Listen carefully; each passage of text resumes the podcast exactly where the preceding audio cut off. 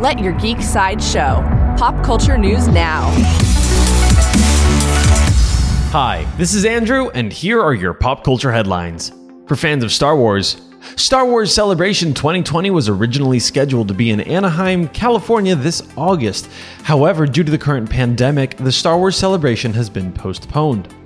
The convention will return to Anaheim in 2022, and attendees who choose to exchange their 2020 tickets to 2022 tickets will receive an exclusive Stormtrooper character pin. New from EA. EA released a new trailer for their upcoming game, Star Wars Squadrons.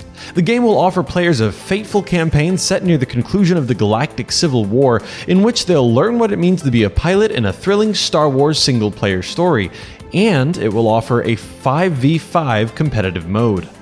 Explore the galaxy when Star Wars Squadrons is set to release on October 2nd. New from Warner Brothers. Christopher Nolan's film Tenet has officially been delayed. The film was set to premiere on July 17th, making it one of the first major film releases in theaters. However, now Tenet has been pushed back and delayed and will premiere in theaters on July 31st. Also from Warner Brothers.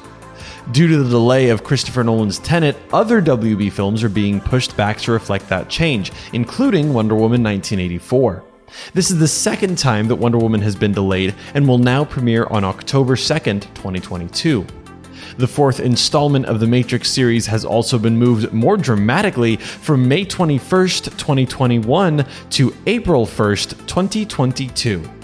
This has been your Pop Culture Headlines, presented by Sideshow, where pop culture is our culture. If you'd like to see the full trailer for Star Wars Squadrons or any more ad-free pop culture news and content, go to geeksideshow.com. Thanks for listening, and don't forget to let your geek side show.